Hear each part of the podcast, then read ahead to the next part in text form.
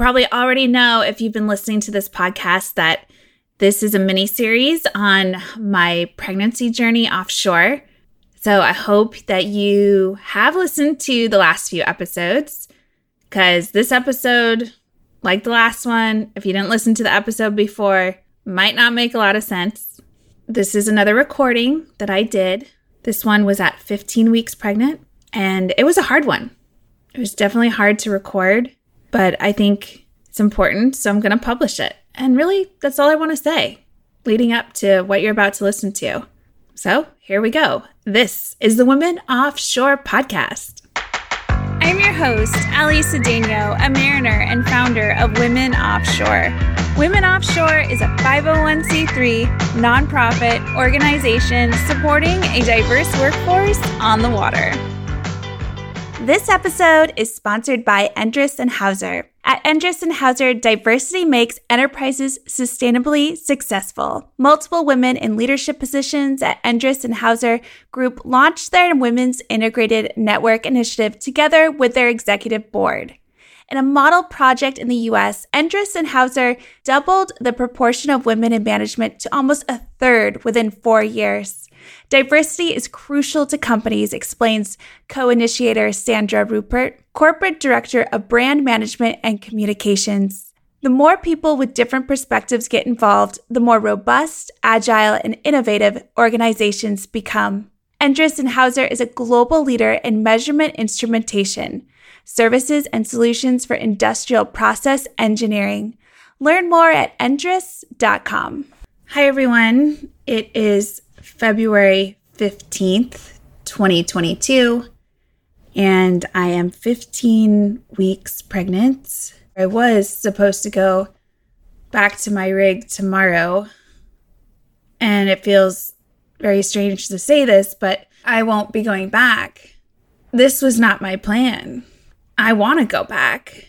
I was counting on going back, but my doctor doesn't want me going back offshore because of all the testing I have to do. I thought that I could do that testing when I was home, but the way my hitches are lining up, I can't. I guess I just didn't really understand. I didn't understand originally how this would all line up, at least not as well as I thought. So, my doctor wants me to be here, especially if we do see anomalies in some of the testing so, yeah.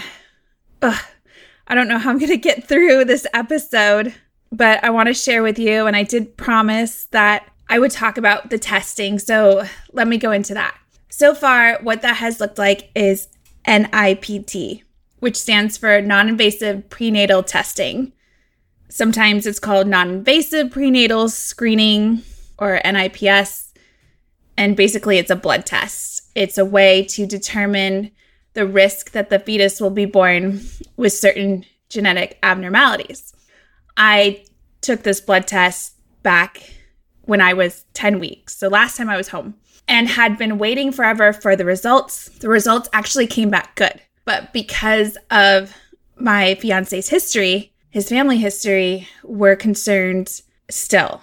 And the doctor's concerned because one of the abnormalities is viewed as being incompatible with life. So, from everything I've learned with Edwards syndrome, trisomy 18, is that if this baby was born with trisomy 18, also known as Edwards syndrome, it might not survive birth if it even makes it that far. So, we need to be prepared for this and figure out what we're going to do. And I can't even imagine right now that kind of decision I don't even want to go there. I'm just praying every day that everything's okay. God, this is so, so hard to record.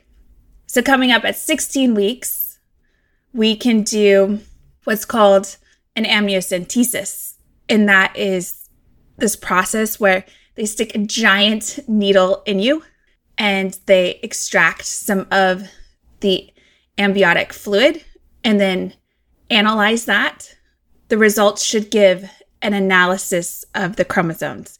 And there's different types of analyses, and I don't want to go into the details there. I don't even know all the details, But what I do know is that when we get our results back, it will show if she has, and it is a she, the NIPT confirmed that it's a she. And how cool is that? That she was offshore with me. She was on the rig floor. She climbed the derrick. She did these really cool things with me. Almost lost my train of thought being so excited about my first trimester offshore that I have a girl who's making waves with me. so, with this amniocentesis, it will give us this viewpoint of all of her chromosomes, where the parts are.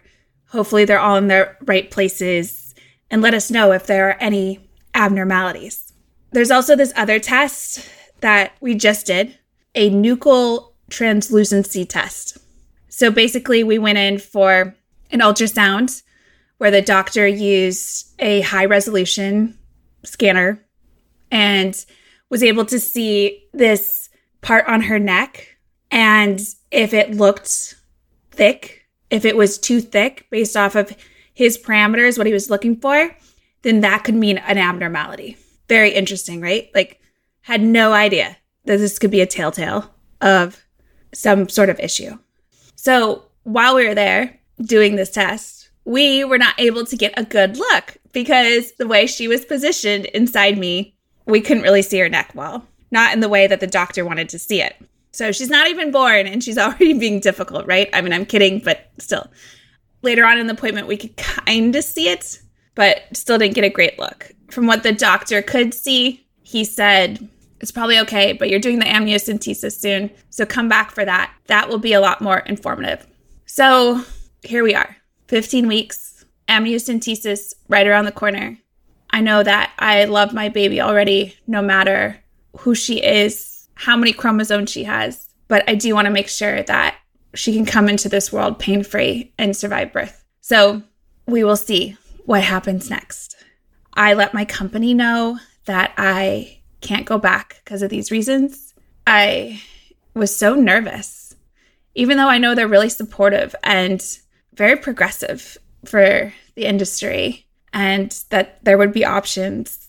I just, I never wanted it to come down to this, even though it probably was going to in some form when I'm looking back now.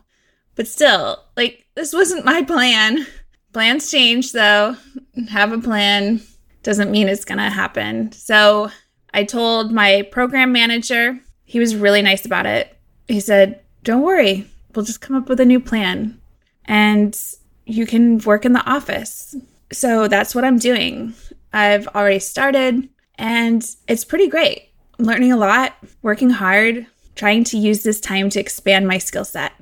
I want to go back offshore after I give birth, of course, after some maternity leave. And I don't know how hard that will be. I imagine it will be really hard. Talking with other women in our community, I've met some who didn't want to go back at all. They absolutely knew it. I met some who wanted to go back, and then the baby comes and they decide that they're not going to go back. And I've even met some that thought, I don't want to go back. But then they go on maternity leave and they realize that they can go back and they do want to go back. They have that support system at home. So they go back offshore. Every pregnancy is very different, and every journey into motherhood is very different. Life for new mothers is different. So I have to see what works for me. But at this point, I want to go back. I want to finish my program. I want to complete my competencies as an assistant driller, which is something I didn't get to fully complete. I want more time on the rig, on the rig floor, learning the operations. I, in a very platonic way, love my crew. My driller used to quiz me all the time and push me. And when I didn't know, he'd tell me to come back. And I want more of that. I want more of what that training was like. When I become a manager, which is my goal in life, is to work my way into management. I want to have that experience. It's so valuable to have real operations experience, no matter what role you're in, whether you're on the bridge, in the engine room, on the rig floor, you name it you can't get enough operations experience to be valuable in your career and to be marketable so you can get the job that you really want. And I tell people all the time go out and work offshore, work on any kind of vessel for as long as you can. And then you'll come to a point where maybe you can't anymore or you don't want to, and that's okay. And then you pivot and you grow and you excel in this industry where there are so many opportunities. So that's what I'm trying to do with my own career. And we'll see. We'll see how it goes. I have no idea at this point. Who knows what my mentality, my body will be like? Who knows how things are going to be in late 2022 when I'm gearing back up to go back offshore? And some people are probably wondering, well, what about her? What about her needs? Her father can do a great job taking care of her when I'm gone. And we can set it up so her wants and needs are fulfilled.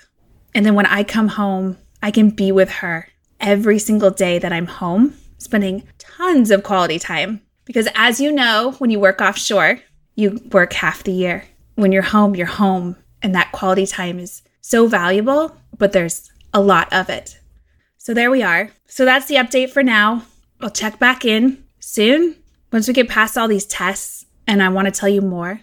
But I hope it's been valuable to you hearing about my experience.